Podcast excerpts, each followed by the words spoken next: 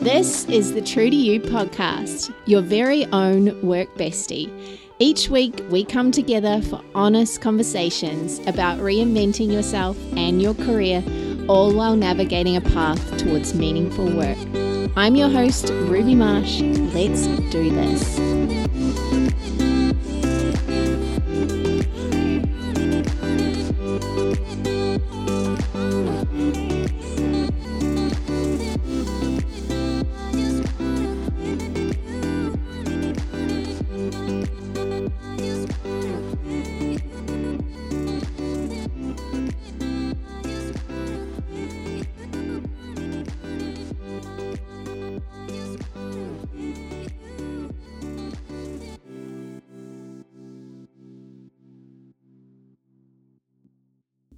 My guest today is the definition of the word go getter. To share with you in detail Mel Histon's full resume and achievements of the last few years would be an extended intro, to say the least. So, before we get into the interview, I wanted to give you a glimpse into what she's been up to over the last few years. So, to rewind the clock a little bit to 2014, uh, Mel had experienced a number of life altering events, and this prompted her to create the Sister Code movement with a dream to see women empowered, happy, and connected through an online space. In 2016, she established Got Your Back Sister, the charitable arm of the Sister Code movement. Her vision with this nonprofit organization is to see women and their children happy, thriving, and living independently after escaping the trauma of domestic violence. Got Your Back Sister offers benevolent relief and support to women and children escaping domestic violence who are also very, very high risk to be living on the streets and living below the poverty line. In just the last three months, uh, the early half of 2020, as our country went into lockdown here in Australia, the charity received three times the number of calls for support. And Mel's love of community, uplifting women, and creative projects does not stop there. At the end of 2019, which is not that long ago, Mel launched her personal project, the Hey Soul Sister podcast. And just this year, she opened up an op shop to support the Got Your Sister Back charity. In the spirit of the True to You podcast, we go wide and deep with this conversation, exploring everything from Mel's career journey over the years to a life altering cancer diagnosis to family to mentors. This woman is truly remarkable, and I'm so pleased to be able to share this episode with you. She is an example of someone who has followed her heart on the path towards meaningful work. So here we go, episode 48. Hold up, sister! Before we get into today's episode, let's take a short break to hear from one of our sponsors. Uh, hang on a second. I'm sponsoring my own show because I'm a businesswoman too, and well, I've got something you might need. My bet is if you're loving the conversations we have on the True to You podcast, you're either in business or making plans to start your own thing. And what's the one thing stopping you from starting? Paralysis by analysis. Too many freaking ideas, too many passions, all the things. So, how would it feel if you could reduce that endless list into the best business idea for you? Well, funny that, because I have a free five step guide that will help you answer exactly that question. I promise you, if you're overwhelmed by too many choices, the best thing you can do is ask a few simple strategic questions to find the best one that suits your goals and your needs. To get your hands on this free step by step guide, head to rubymarsh.com. That is rubymarsh.com and enter your details to get it now. Don't wait any longer. Start creating today.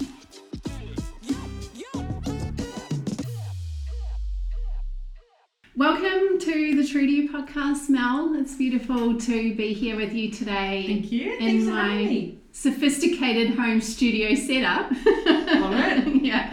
And it's really nice, I was saying just before, to have Mel on the other side of the podcast mic because normally she's the one doing the interviewing. What's your podcast called for everyone? It's called Hey Soul Sister. Hey Soul Sister, yes. Yeah. And um, been lucky enough to be a guest on that podcast. Will be coming up in the near future, I'm sure. And uh, that's just one of the many things that Mel does that we're going to talk about today. And because my podcast is mainly focused on helping uh, women to see what it's like to take that journey moving towards more meaningful work, I think that you definitely have a story that echoes that and have a story to tell. And, and you're definitely someone that's telling other people's stories a lot, but I'm sure that um, getting the chance to tell your story is something unique and special. So thank you. Oh, thank you. that. That's really sweet. yeah. That's sweet. That it's a lot nice. Someone's interested. No, you like when we first met, I was like blown away, thinking, how does Mel do all of these things? And like I was trying to piece all the pieces of the puzzle together. so we'll unpack that a little bit. But um, the first thing I would love to know is how did you get to this part in your career? So what you're doing now versus what you were doing. I don't know how many years you want to go Yeah, back, yeah, yeah. but what you started out doing because I know it was in corporate originally, then you had your own business, and now you run a charity. yeah. So quite a few changes It's such a way. crazy ride. It really is. Like, and and to be honest, I don't actually really stop and reflect that often. But Mm. when you were talking, then I was like, oh, oh yeah, there was that, there was that, there was that. Yeah. Um. So I have a. a Went to university, uh, studied in Newcastle Uni, went to Notre Dame University and did, and did a degree in uh, business with a major in marketing. And um, but I'd always wanted to be a photographer. And when I was in high school, I did photography at school and I did really well. I came first in my class and I was like, I'm going to be a photographer. And my dad said to me, No, that's not a career, that's not a job. You know, you need to go to university and, and go and get a degree. Yeah. And I, I tried three different degrees before I actually found one that I finished. Uh, so, and then I went down the whole corporate marketing way. So I kind of worked um, at, for the local newspaper in the Broome Advertiser. I was living in Broome for a while. Wow. Yeah, then I worked in the PR department at John Hunter Hospital. Yeah. Um, and then I went and worked for a residential golf community in the Hunter Valley, which absolutely was terrible. And um, and then I ended up working at Work Colour. Yep. And a wine company. And then when I was working for um, Wine Selectors and Hunter Valley Wine Society, I decided that I wanted to learn digital photography. Mm. So I went and did a, a, a, a few courses and then ended up doing a professional freelance photography Mm. course. And when I finished that, I came first in my class again. I did really well. Yeah. And I just kind of thought I'm going to give it a bit of a crack. So, but I, that didn't mean that I jumped in straight away and just like quit my job or, or what have you. I kind of spent, you know, a year, um, you know, I suppose honing honing my craft Yeah. and doing little side hustles, doing the the side gig Yeah. and with the photography and like most people that start a side hustle it's you know you rely on friends and family mm-hmm. to kind of i suppose get you the experience and get you your first jobs and then and I had a really supportive boss who he was so I, I look back now and I go he was so cool he kind of let me go back Mm. I did four days a week and three days a week Yeah. and then um, I reached a point where I got a, a contract where I was traveling doing skin cancer photography, which was random, Mm. and um, that was enough for me to quit my job. Yeah. Yeah. Yeah. And do you think that once you uh, listen to that call, which is obviously from your heart, that photography for you at that time was was a thing that you needed to go and do. Do you think that made it any easier? Or was it still a scary leap to go from the corporate bubble, which can feel on the outside really safe and secure, but as we know, recessions happen. I've worked through a recession and things can go up and down, so it's not always secure. But leaving that for something that was really calling your heart, did it feel like the right thing to do? And did that make that easier? So it was think? it was scary Yeah. to to quit my job and go and do that. but I was very fortunate. I, I have a very supportive husband, Mm. so he was like totally cool with that. Yeah. um, which was great because I, you know, I have heard of some uh, women that you know want to start a side hustle and then make that their business, Mm. And that sometimes partners cannot necessarily be that supportive.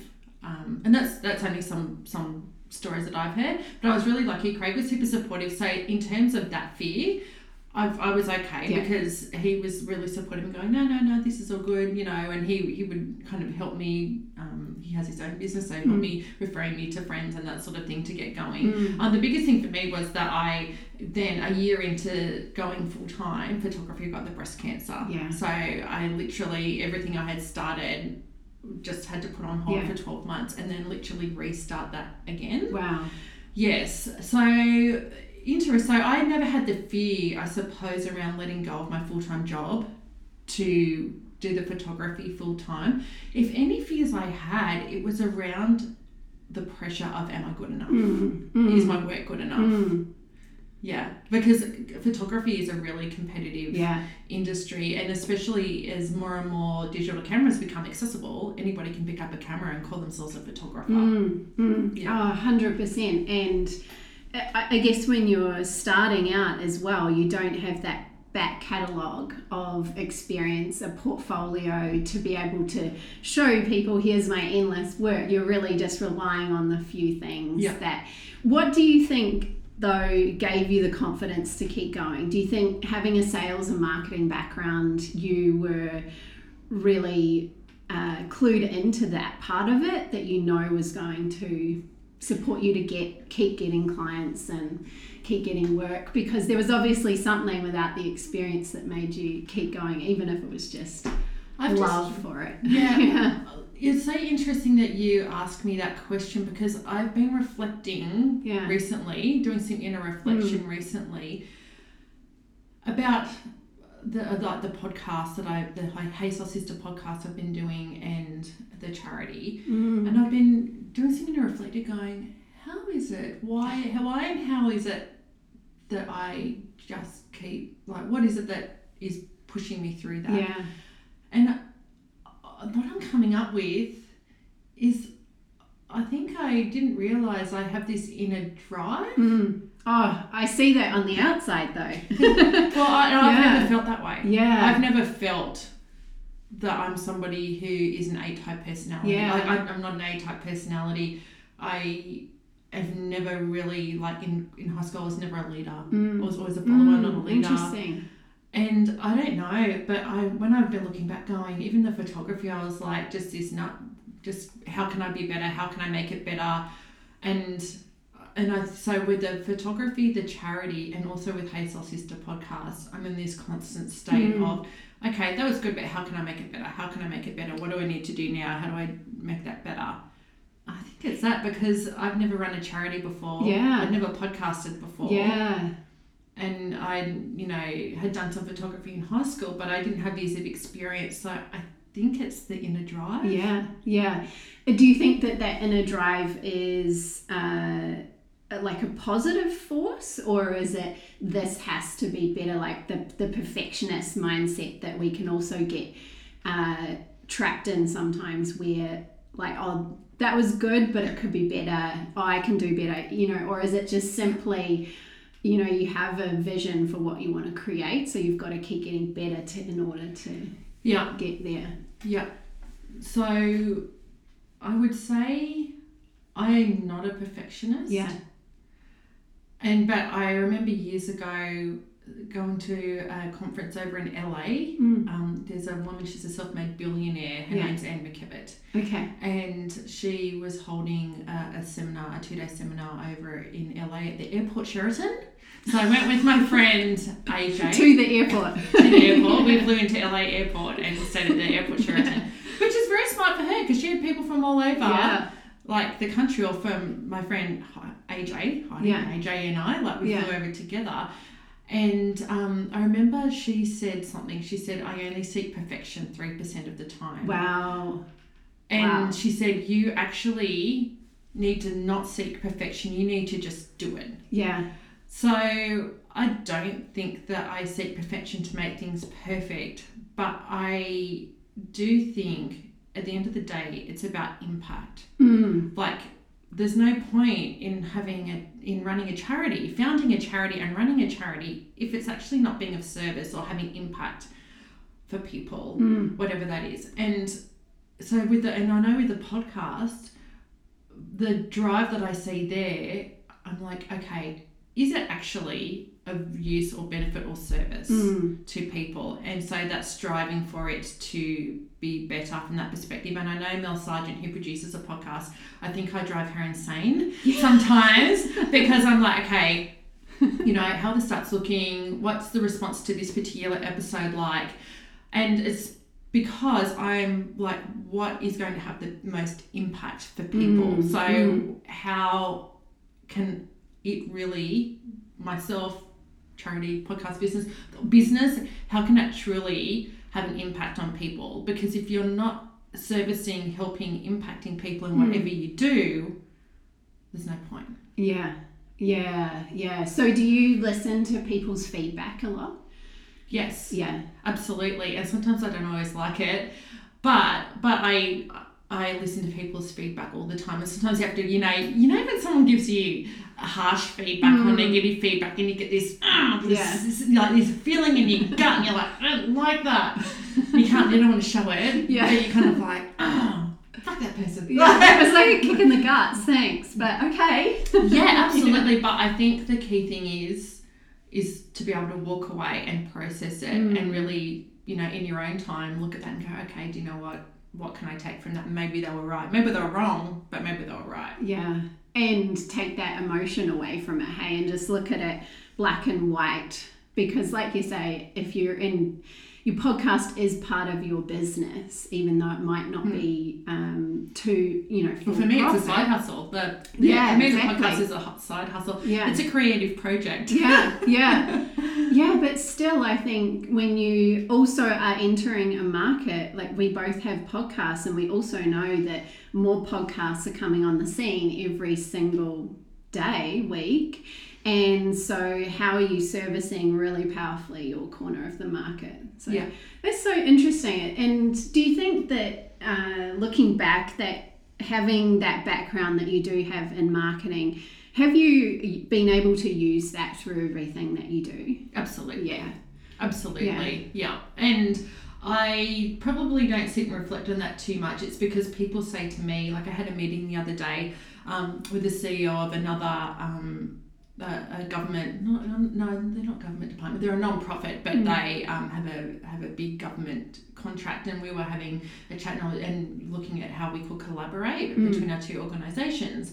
And she goes, "Oh, you know, your marketing is just amazing for the organisation, for the charity. And I was like, is it? Okay, I haven't thought too much about that, but okay, yeah, maybe it is. Like, you know what I mean? So, um, but I think that's just, you know what it's like, things that you have learnt along the way over the years, you don't even necessarily recognise that you know them. Mm. It just Mm. kind of, it's just you do what you do. Yeah. Does it make sense? Yes, yes, yes, absolutely. Uh, and I find it really interesting how we can we can move from one thing to another, but these things that we're innately good at, we usually are able to carry through each you know venture that you've been on very seamlessly almost and to the point where you don't even realize that you're using those skills Yeah, yeah, and it's interesting. So even in terms of marketing, you know, if you are building a brand or creating a brand, it needs to be a brand that is going to connect with people, Mm. that people um, resonate with. mm, So,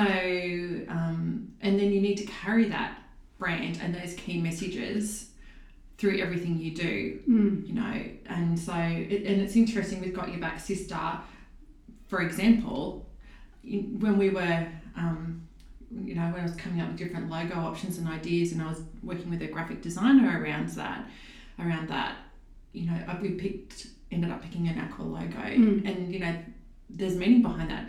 Most domestic violence charities are purple. Yeah. And I was like no you know what aqua connects with men and women yeah and it's it's a calming color. Mm. It's not a, a harsh color. Mm. You know what I mean? Mm. But then you carry that through everything you do, even in terms of your key messages. Mm. Um, And similarly with Hey Soul Sister, Yeah. you know, it's that that I'm still kind of I'm just still I suppose you know working on what that brand finally looks like, but it needs to be consistent through everything you do, and it needs to tell a story. Mm, yeah, so interesting. I, I love, uh, I'm not um, trained in branding and marketing, but I think once you start to find an interest in it, you're, you're suddenly looking at everything through different eyes and trying to unpack all the layers of why they've Yeah. chosen things and colors and whatever. It, yeah. Absolutely, and there's heaps and heaps of articles out there. You can just Google um, color meanings, Yeah. and there'll be heaps of color charts and different logos, and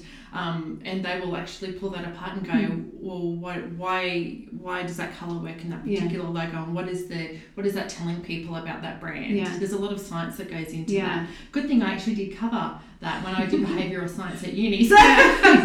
you know, I I was aware of all of that and being really conscious around color choice and color stories and all of that. Yeah. Yeah. Ah, so interesting.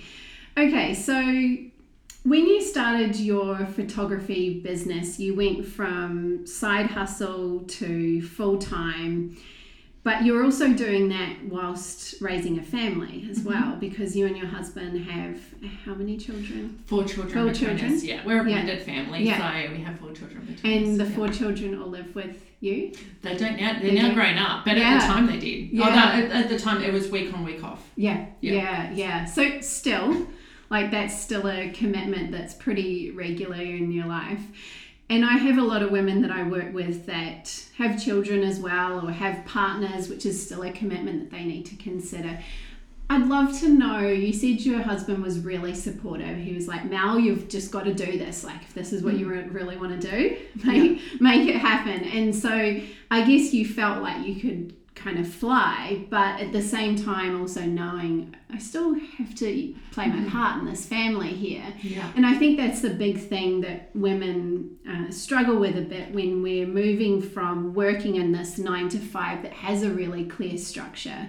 And we've still got to operate as mother and wife and all of these parts, plus run our own business. Yeah.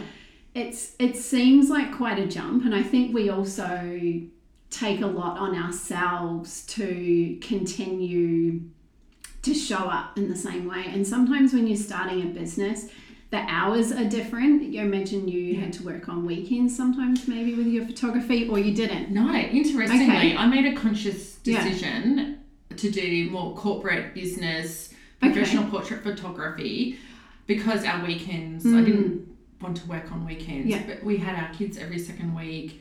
And so our weekend time was precious. Yeah. Uh, so I, that's why I've never done weddings, um, Yeah. that sort of thing. I much more steer towards the commercial photography for that reason. Yeah. So that was a that was a family choice. yeah. I, It's- yeah. I think that's really great that you did make that choice because sometimes don't you think we feel like we have to sacrifice? Hmm. It's either my business or it's my family and it can't be both. yeah. And yet you're able to work it in together. Was there anything else that you would say if you were to give advice looking back and even now, even though the kids are growing up, Yeah. you know, these, you're still the mum. Yeah, yeah, yeah. um, you're still somewhat responsible. But looking back, anything that really worked, that didn't work, that that you could share, that Yeah. yeah, Yeah, do you know what? I, I very much tried to organise the photog- my photography shooting schedule during the during the day during Mm. school hours, and again that kind of worked most of the time. But also, I was probably, I mean.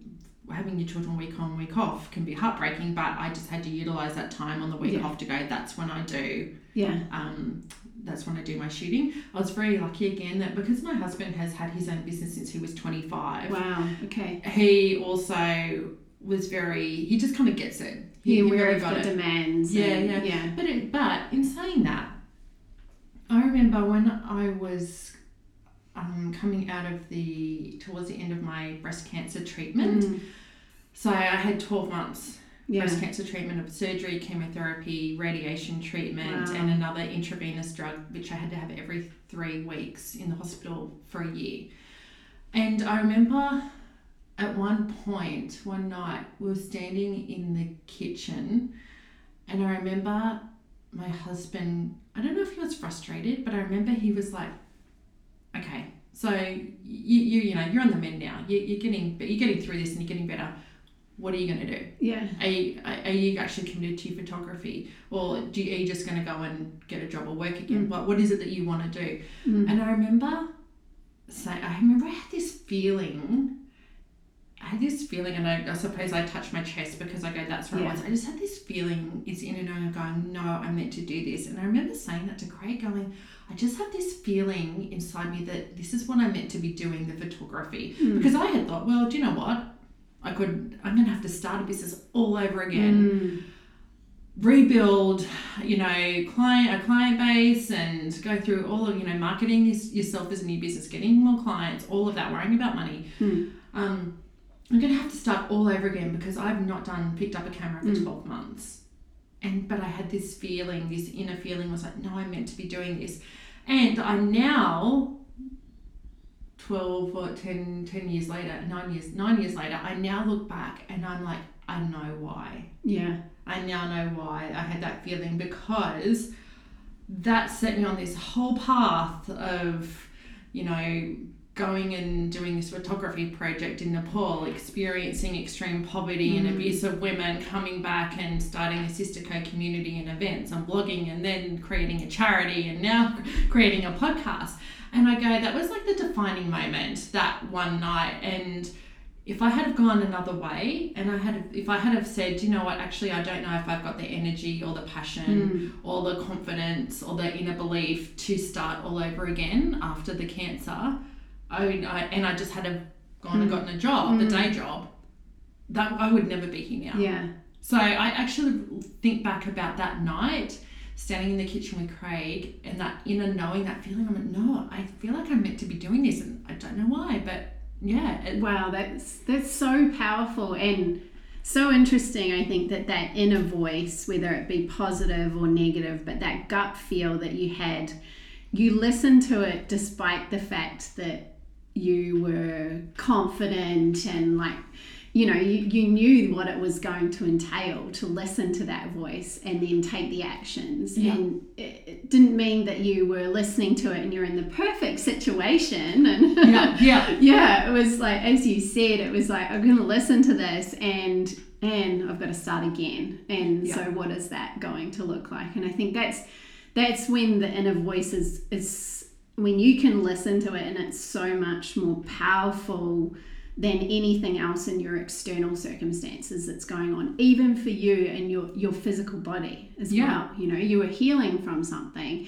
and you were able to even step aside from your physical body which yeah. that's like that's kind of next level. I don't know if you listened or have heard of any of Joe Dispenza's. Oh, I know Joe Dispenza. Yeah, yeah, and uh, I guess essentially that's what he wants you to get to in your meditations is being able to separate yourself Yeah. from everything, including like what's going on around you, what's going on with the family, what's going on, and you know, financially, physically yeah. and be able to commit. And so, ah, so good that you remember that moment Yeah. too. It was a defining moment. You know, It was. You, you, you, we don't have that many of those in our lifetime to have No. the defining moment of which way am I going to go, but I can feel, I feel that this is the right way. Do you think? And I need to listen to that. yeah. Do you think you were also given the circumstances that you were in with your um, cancer treatment and things that you knew that you had a second chance at, at this, and so what am I going to do with that second chance, or was it just your innate drive kicking in again? Um, so I think that was that was almost divine. mm, to be honest. That Yeah. was almost like a divine moment because I didn't really know where that came from. Yeah. Because in my head, I'm like, but can I do it? Blah, blah, blah. But Yeah. I was like, no, there's this inner knowing. So I actually think that's a divine moment. yeah. But separately from that, I do remember um, on some of the really sick days of when I'd had chemotherapy treatment. And so, you know, you have treatment, they pump you through full of steroids and you feel Wow. like you're on speed for a couple of days and then you kind of sink into this sickness, Yeah. this sick state. And I remember um, we didn't have aircon then, and I was really hot. And I remember lying on our bedroom floor, just feeling like crap and having the fan pumping, trying to feel cool, but feeling Yeah. really sick. And I remember lying there thinking to myself, okay, when I get through this, how do I want my life to be? Yeah. You know, and, and consciously thinking, how do I want my life to be? I want to have better relationships with Yeah. our children, with um, my family, with, you know, what is like, and so I, I remember that. Mm. And I think that's separate, but you know, certainly coming out of the cancer treatment and going back into life again, that had affected me Mm. and my thinking. Like I remember doing a gym class and I was getting flogged running around the aerobics room, and I remember thinking, "You beat cancer, you can get around this room." You know what I mean? And so that certainly has ha- that certainly has an impact on my personal drive, but in a different way. It's more about going, do you know what? Just in do what you can to live an adventurous, joyful life. Mm. Mm. Yes. Wow. Yeah. Yeah, and you probably always had that in you, I think, hearing your story as well, but it just was amplified because Maybe. you got that. Do you think that was a wake up call, or do you, and do you think now that um, you live your life according to that, you know that you don't need those big rock bottom moments to create what do you want to create in your life? You know, Yeah. Do you know what, yeah, Ruby? it's really interesting, isn't it? Ruby, you, being being honest, I before the cancer, my husband talks about this. He talks about pre-cancer Mel. Yeah, I have always been a, a highly anxious yeah, person, yeah. and so I remember as a girl being really anxious. Mm. I used to get so anxious I would vomit. Oh wow. So I remember, you know, being, and my dad loves to remind me and tease me about it, being in the car park as a little girl, going to swimming lessons and vomiting in the car park Oh. because I was so anxious about going into the pool and having the lessons. And when I think back now, I remember it. And, you know, I was like, the thoughts were, was it teacher going to be like, what if I don't, can't do it? What if I'm the only one that, that, that you know, that can't do the, can't learn to swim? And what, you know, all this stuff, all this doubt Mm. that would make me vomit. And, you know, I remember um, the day of my initiation initiation ceremony to be a brownie, Mm, to yeah. become a brownie, Yeah. vomiting in the backyard for an Oh. hour because I was so scared that I was going to forget what I had to say, like the little oath you had to say yeah. to be a brownie. And so my mum said to me, What are you so upset for and, and vomiting for? And I told her, and she goes, They give it to you to read. Yeah. Like, Yeah. Yeah. But I, so all my life, I actually have been quite anxious. Right. Okay. And I think I lost that Yeah. because of through the whole cancer mm. treatment. And I remember getting a journal one new year, I think it was the beginning of maybe 2010, and writing down all the amazing places I wanted to go to in the world and struggling with that inner voice going, Who do you think you are?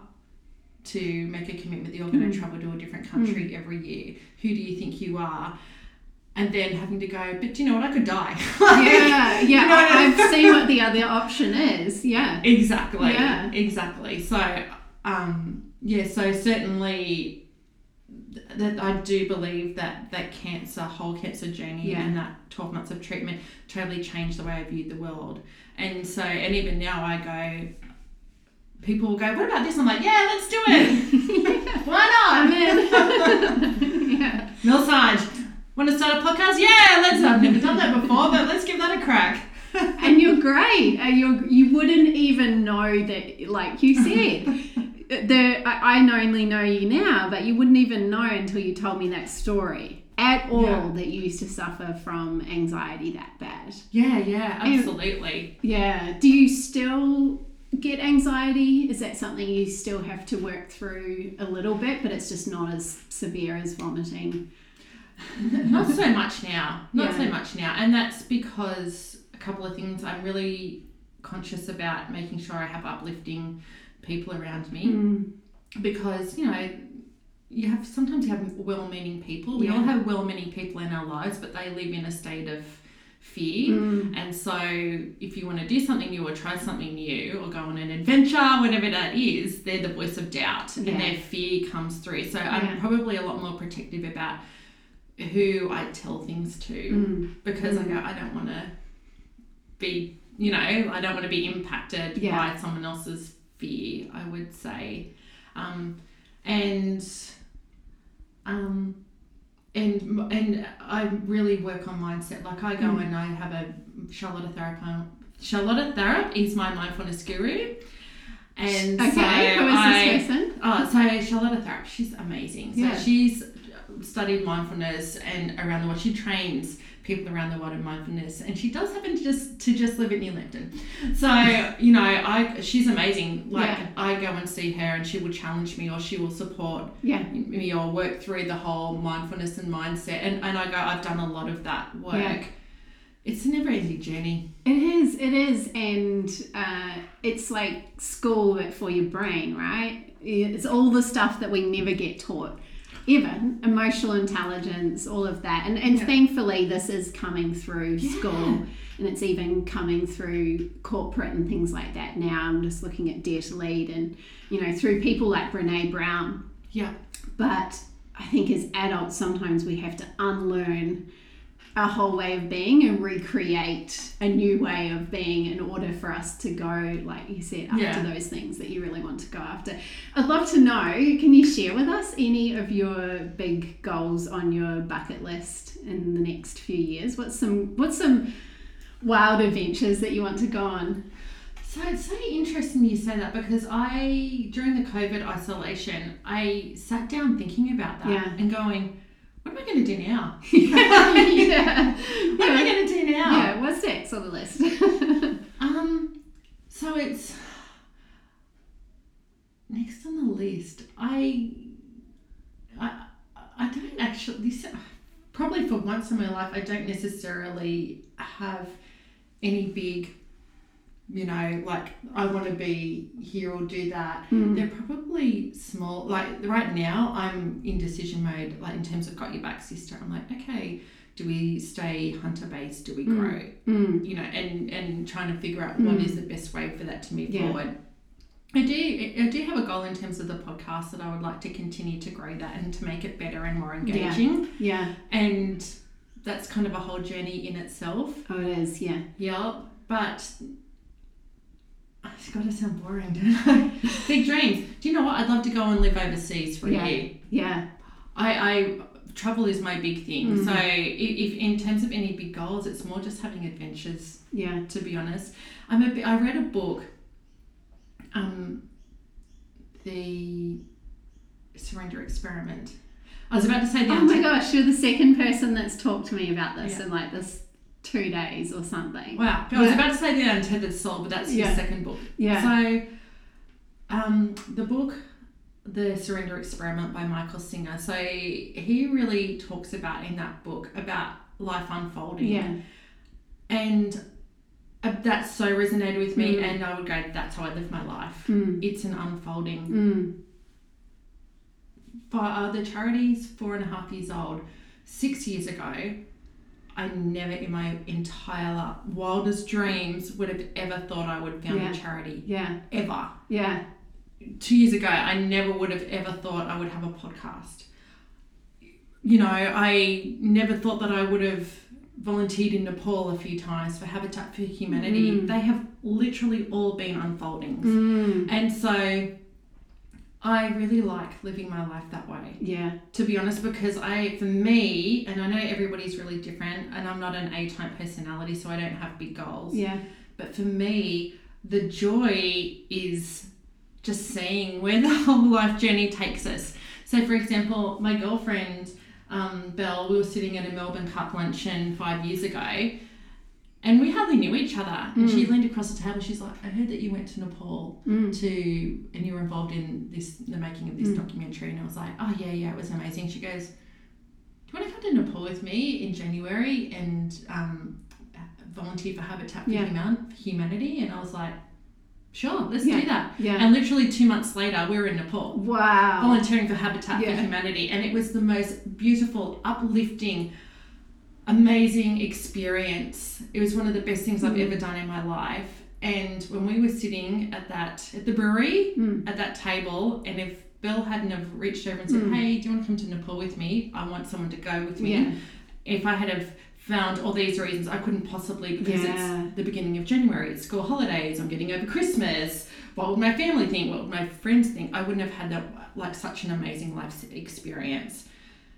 So yeah, That's the answer, and I think that's that thing though of uh, you're you're also you're not looking for the next thing necessarily, but when the opportunity comes to you, you're ready for it in a way, yeah, and that you're always sitting in that state of mind where if the universe presents something and it feels right and probably feels right in your heart. Yeah. you're a hell yes and Absolutely. you're there. So tell me about that trip to nepal that then kick-started your sister code blog. Is that correct? Is that what started? So mel had the photography business then she started a blog. Perhaps was Yeah. that separate? Yeah how did this all work? And then the charity came. Yes. Yeah. So I had been, um, when I restarted the photography business after the cancer, I was doing some workshops with AJ, um, my Okay. friend, um, then Heidi Pollard, now Alexandra Joy. And we, I was doing some workshops with her that she runs, and we were doing vision boarding. And I put down, I'd love to go to a third world country to do a photography project for a non-profit. Mm. And two years later, I was standing um, at the front of Redhead. Uh, uh, my hubby and I have had a house at Redhead that we holiday let Yeah. out, and we were standing there. And a girl that I'd seen at a networking event walked past, and we stopped and said hello. I've seen you at Gen X Women, blah blah blah. Had a bit of a chat.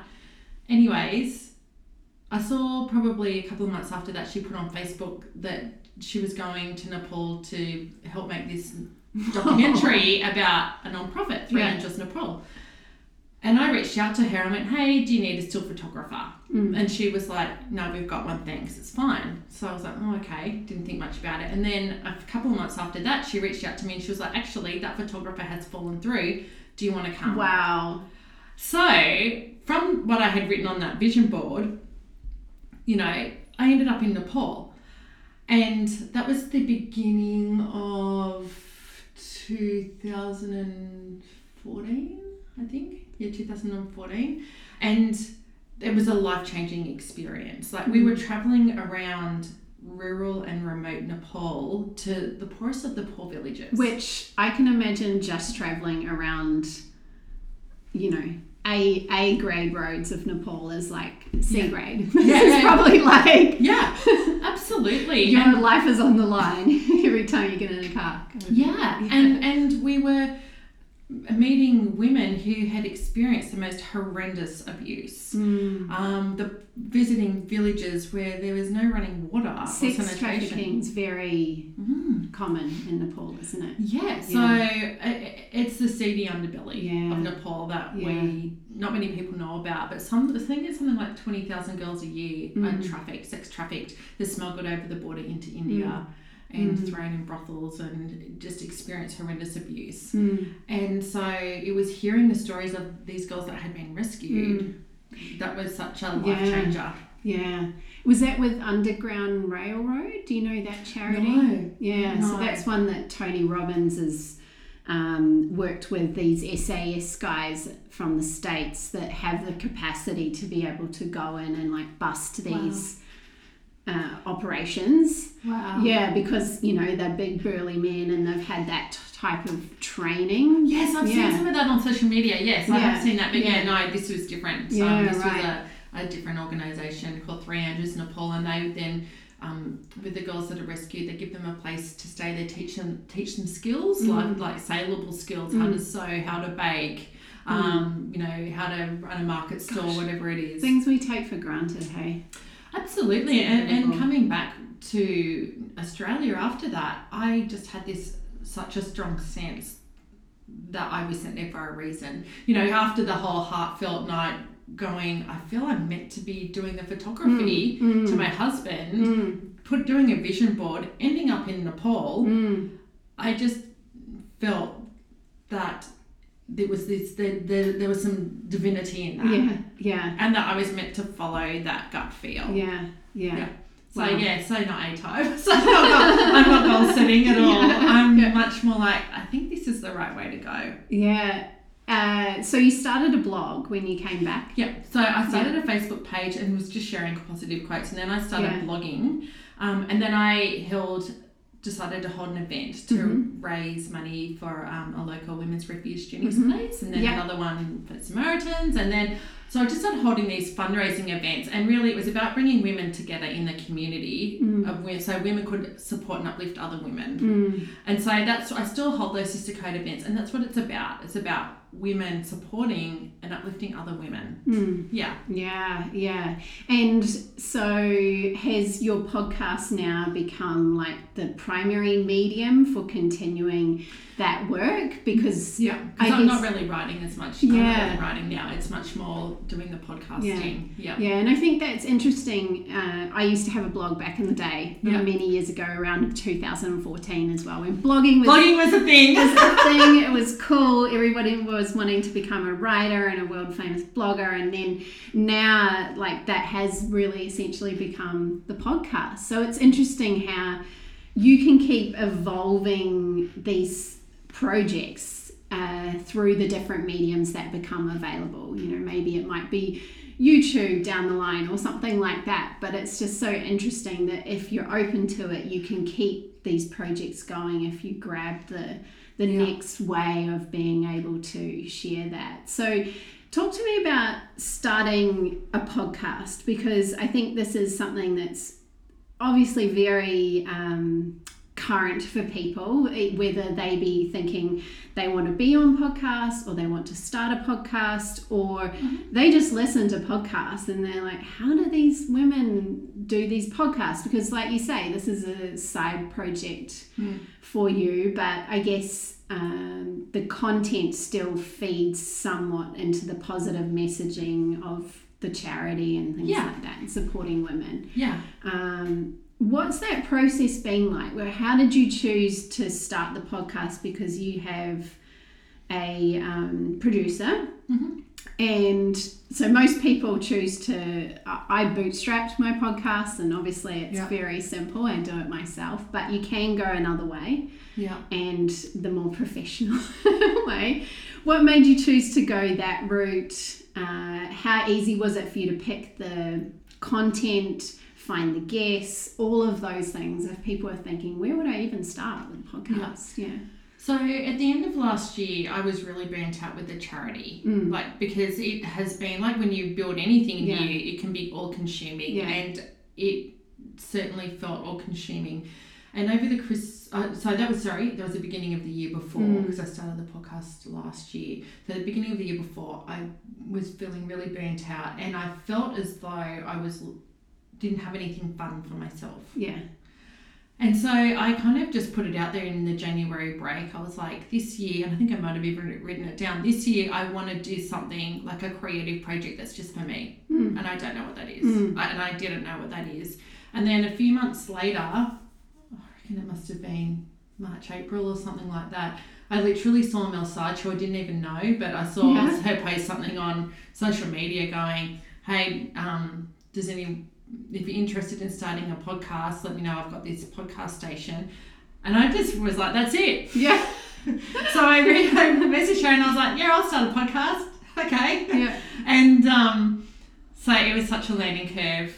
Uh, and the reason why I chose to go the Newcastle podcast station way and have a producer, which is Mm. Mel, is that I knew that if I left it up to myself to produce that, there would be no podcast. Yeah. Yeah. Honestly, I Yeah. I just knew that I I wouldn't make the time. Mm. Everything else would be a priority, Mm. and so Mm. it would never happen. Mm. So that's why that's why I, I get Mel to do it, and I'm so grateful to her. I mean, I pay, pay her to use the studio and pay Yeah. her to produce it, Yeah. but I just that's what I had to do. Yeah, and I think that's really important is that your time is precious, right? So uh, you paying someone else to take care of things that you would otherwise have to, you know, sit up till three o'clock in the morning learning how to edit podcasts and upload them and all of those steps that take, uh, you know, my experience take quite a lot of time. You just simply have to go in there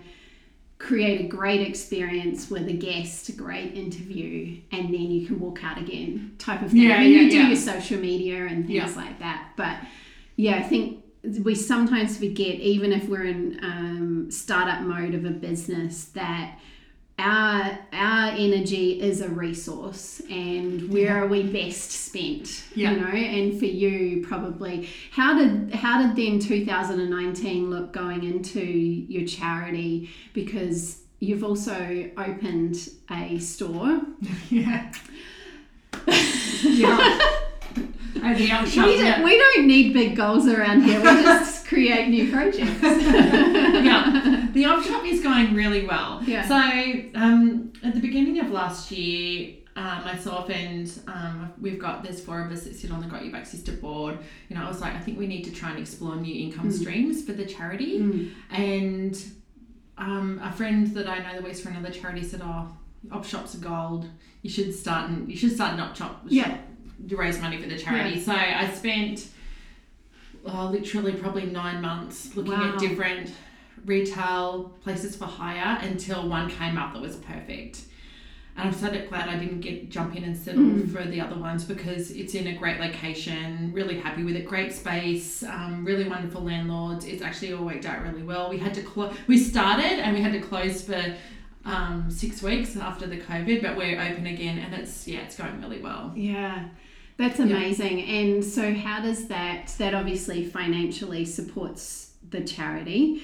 Uh, you run that as a not-for-profit business, is, is So well. yeah, so that is under the charity banner. Yeah, banner. Yeah. Yeah. So it's actually yeah, it's just an income stream Yeah, for yeah. the charity as Yeah. opposed to being a different entity. yeah, Yeah. Um, and and to be honest, that I that's only been able to happen because of having good people around. So Yeah. Joey, who uh, works for Got Your Back Sister, uh, she has experience in HR and has a Cert IV in training. So she got right into rost- you find you know rostering hmm. volunteers, training volunteers, making all that happen, doing processes and procedures. So you know, I go. Joe has done all of that. She's hmm. been amazing. Hmm. She's so grateful to have her as part of the Got Your Back Sister team. Yeah. Talk to me about assembling that team because I think this is a really, really key thing. That uh, again, with sometimes outsourcing your weaknesses or um, ensuring your energy is put into the right places, it's also important, like you said, to have amazing people around you. How do you bring these? How do these people come into your life? Are you out there looking for them? Do you happen to just bump into them on the street? You sound a bit like that kind of woman that these people just arrive and I'm here to help. yeah. So interestingly, um, to start with, it was just the first year. It was just me at home on my own, working out of the house, doing Wow. everything. My sister-in-law Marie came and helped out with the bookkeeping, yeah. um, and then we got a small serviced office, and um, I had a VA Adrian come and help out. And she started off doing five hours a week, and then ended up probably doing about 16 hours a week. Um, and then it became apparent that actually we needed an employee because ads was great, but she had a VA business. Yeah. So she had other clients Yeah. and other conflicting um, priorities. Yeah. So she was really great at what she did, but, but you know, we reached that point where we were trying to offer more programs and more services, and we needed somebody who that was their focus. So um, so we kind of graduated from having a virtual assistant to having an employee, um, and then we have just taken on. Um, and, and so, I'm sorry. So back to your question. In terms of Joey, that was a. Hey, I know this really awesome lady, and the, it, she was the right Yeah. person. She was amazing. Yeah. Um, and we have re- we did recruit for someone last year, um, and went the proper recruitment way, Mm. and that person didn't work out. Um, and then we recruited for another position, and um, we ended up with somebody really amazing. So now we have two two employees, Yeah. um, and we have contractors Yeah. as well. But yeah, I probably am a little bit of a um, you know, Magnetizer? yeah, Is that the know. word? I don't know. I don't know. I You're don't know. magnetic. I don't know, but um, yes, we've you know what we've got great people. It's- Yeah. and I go, I can't you can't do anything without having the right support people around you. And I imagine that it's also starts from the vision of the charity and being really clear on who it is that you're here to support, how you want to do that.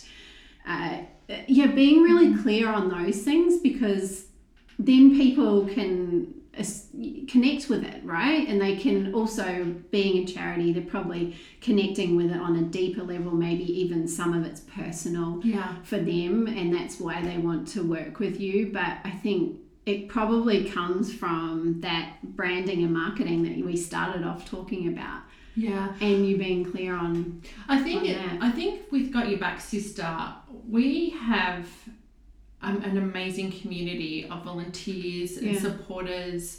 Um, I'm blown away at the people that have become part of our Got Your Back Sister Mm. community, and some of it may be marketing. I, I, you know, I suppose I have had some people like businesses kind of go, yes, we want to align our brands. Mm, mm, However, mm. I actually believe that domestic violence affects more people Mm, than we know Yeah. or that they want to share. yeah. And so I think people sometimes will quietly sidle up to me and tell me their story and Yeah. why they're involved. And it's usually because either they have been um, abused themselves Mm. or a mother, sister, Mm, um, friend, aunt, yeah. like there's a story there.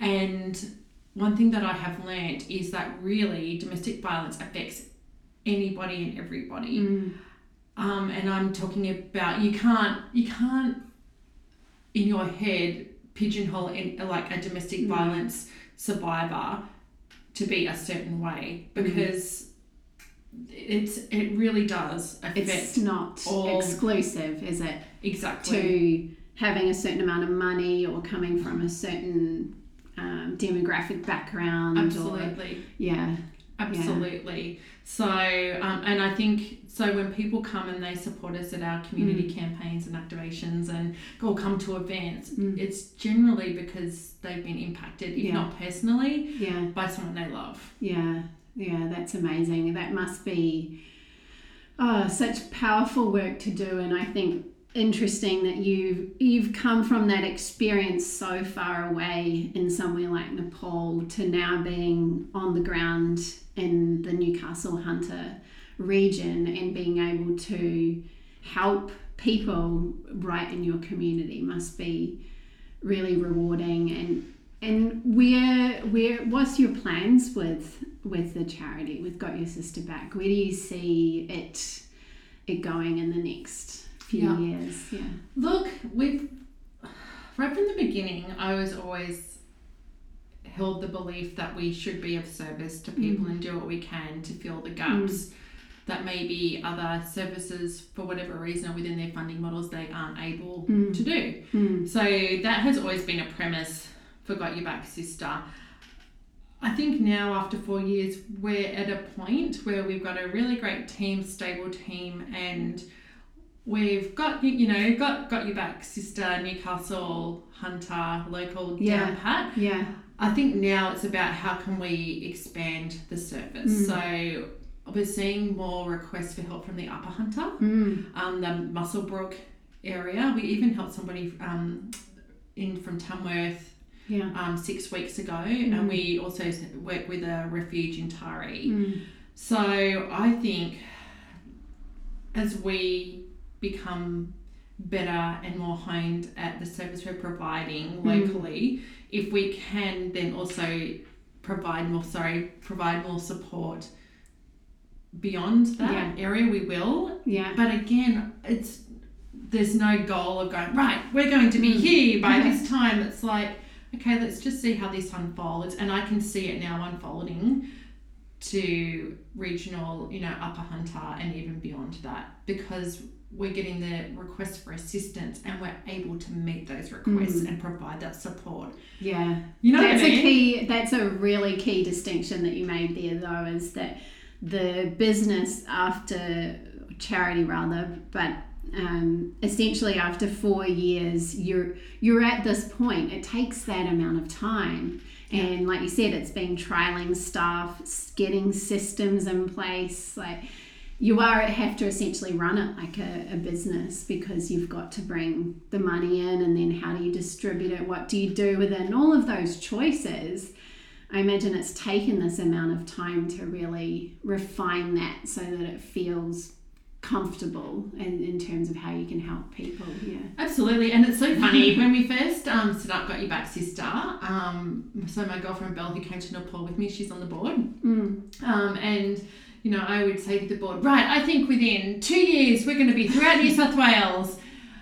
And I look back now and I'm like, oh, that was kind of crazy talk. Yeah. And there's no way, I don't believe, if we kind of set some big audacious goal like that and we actually tried to really strive for that, we just would have fallen on our faces. Yeah. Because really it's about just doing the do making sure that everything's okay Mm. making sure that all our operations you know at our home base are, are working well and um, that is running as smoothly and as, and as efficiently as possible. And that's why I go now I have this sense that yeah now is the time to, to to spread our wings a little bit but that's only because the demand is there it's Yeah. not because I'm you know I'm like right we need to go here it's because no people are calling for Yeah. help in that area Yeah. they're asking us for help and actually we're meeting that help yeah so maybe that's a sign that it's time to go there Yeah. Oh, so interesting. Gosh, you really are an incredible woman. Oh, I I, so. I, I know that it's probably quite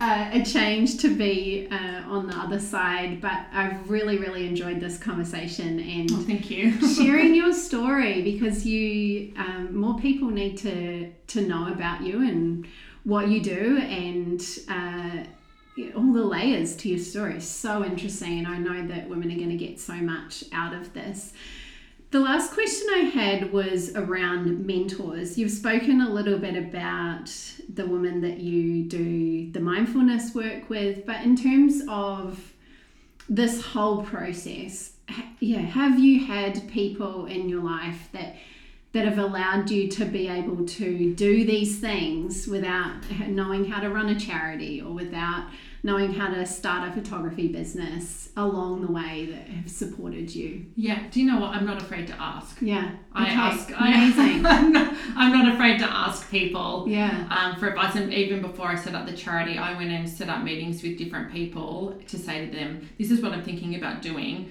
mm. You you work in this space. What do you think? Am I Mm. crazy? What what advice do you have?" Mm. So I'm not afraid to ask the question because I also know there's people generally know more than I do. yeah yeah We're all just trying to figure it out. There's a lot, way smarter people that know way more than I do. So um, there's that. But also, I have had some key people that I really trust mm. to go to for advice for different things. Like, for Mm. example, Charlotta, my mindfulness guru, you know, I love to go and chew the fat with her and have sessions with her because I'm like, do you know what? I'm thinking this way and I don't like how I'm thinking. I need to, and, you know, and she'll pull that apart, what- you know, and so we actually come to the root of why. What's Yeah. the belief going on there and how do I change that? yeah yeah Um, but even right at the beginning, I I had a coach for eight weeks who really pushed me in terms of owning a, a, a this sounds really dumb. I've never ever seen myself as being a leader in any way, and I remember. Um, I had that real, the real imposter syndrome, like going, Mm. oh my god, like who am I to even do this? You know, Mm. you know, we all struggle with that Yeah. at times. So I was like, how am I? Who am I to even do this? I'm, I'm kidding myself. I've never been. I've always. I've never been a leader. Yeah. I was never the leader at school. I was never. You know what I mean? and that assumption that only leaders start businesses or start charities Yeah. or So I remember doing Myers Briggs years ago, and I worked at Work Cover, and it came out that I was a worker bee. I was Yeah. I was great in a team. I was great having a team because I would pull my weight and make sure that you know. But I was never going to be the leader of a team, and I really, they really misled Yes. my head. So interesting, isn't it? Because so many people love personality tests and they like hang their you know their coat hook on on being a certain number or whatever it is that you get in the Myers-Briggs. Yeah, But it can also limit us if we don't you know see outside of that. We know that that's probably most uh, like how you show up strongly, but could you be a leader as well? Yes. yeah. Obviously. So I, I remember having a phone hook up with this coach, Mm. and she said something to me about being a leader. And I was Mm. like, I'm not a leader. And she's like, Yes, you are. You've Yeah. created this community. And Yeah. then this is before the charity was got with the sister code and holding Mm. events and things. She was like, You've started this community. Mm. And I'm like, I've never been a leader. And she's like, Mel, you're leading people. Yeah. You've created a community. You're doing this. And I remember I had to sit with that for days going, oh my God, really? Really? You know, and right, I had to really change my thinking around that. So she was, I look at her, that coach, Mm. and I think she was in, integral, Mm. integral Mm. um, in helping flip my thinking and my belief around that. Yeah, yeah. It's so interesting that uh, we we underestimate the power of influence. I've heard some people say, you know, in terms of our Instagram followings, oh, if you've got one follower, you have influence. And I guess we do have so many platforms. You had a blog platform and Facebook page, mm-hmm. and it was attracting people from all over, wasn't it? Mm-hmm. Like, I think you amassed quite a substantial following on the Facebook page. And we just take for granted the influence that we have. And it's maybe it's because we don't want to own the responsibility that goes with that because Yeah. that's scary. Absolutely. Yeah. Because I'm like, oh, wow, if I'm a leader, that means people are looking at me Yeah. and actually, what if they don't like what they see? Yeah, yeah, Mm. yeah. Ah, so now do you see yourself as a leader? Um, Interestingly, Cer- certainly in terms of got your back sister um, in terms of that community you're proud to own that. yeah, yeah Yeah. but it's taken a lot of work Yeah, and i still um, sometimes my sister laughs at me don't you love a sister just to keep it real with you she goes oh my god you're such a doofus like I don't know. I haven't heard that word for a while. she tells me a lot of things such a doofus She'll be like, I was talking to someone down the street and they said, What great work your sister's doing. She's like, You kidding me? She's a doofus. But thanks, sis. Yeah. Yeah, yeah, Putting me back on your place. Okay. Anyway. I usually get that from my younger sister as well. Yeah, totally. So, um, but also, I think by recognizing that, then you go, okay, if that's the case, and I am a leader, Mm.